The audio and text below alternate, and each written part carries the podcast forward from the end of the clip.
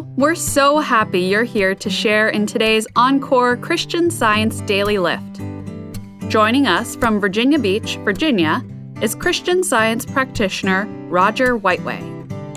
Today's lift can also be heard in French, German, Portuguese, and Spanish. I was 12 years old and about to have my first accordion recital after a year of lessons. One song from memory. I had never performed anything in front of a group, but I only kinda practiced. Halfway through the performance, I went blank and couldn't continue. Fast forward to high school, playing the trombone. I kinda knew the songs, but three other trombones thankfully covered up my sloppy play. In my last year of university, knowing I'd be entering the Navy, training to be a carrier pilot during the Vietnam War, I realized that kinda knowing how to pray and kinda understanding the teachings of Christ Jesus weren't sufficient. I'd attended Christian Science Sunday School, and my mother was a Christian Science practitioner, so I began daily study of the weekly Bible lesson.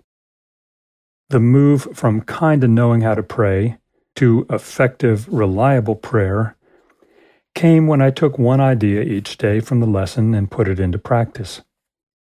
I worked on loving my neighbor, knowing that my neighbor might have a very different background from mine.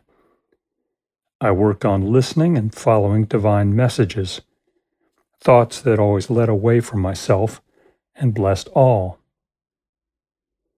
The first sentence in Science and Health with Key to the Scriptures by Mary Baker Eddy is The prayer that performs the sinner and heals the sick is an absolute faith that all things are possible to God. Absolute faith, she says, not kind of faith. Learning about this science of the Christ has been a lifelong blessing.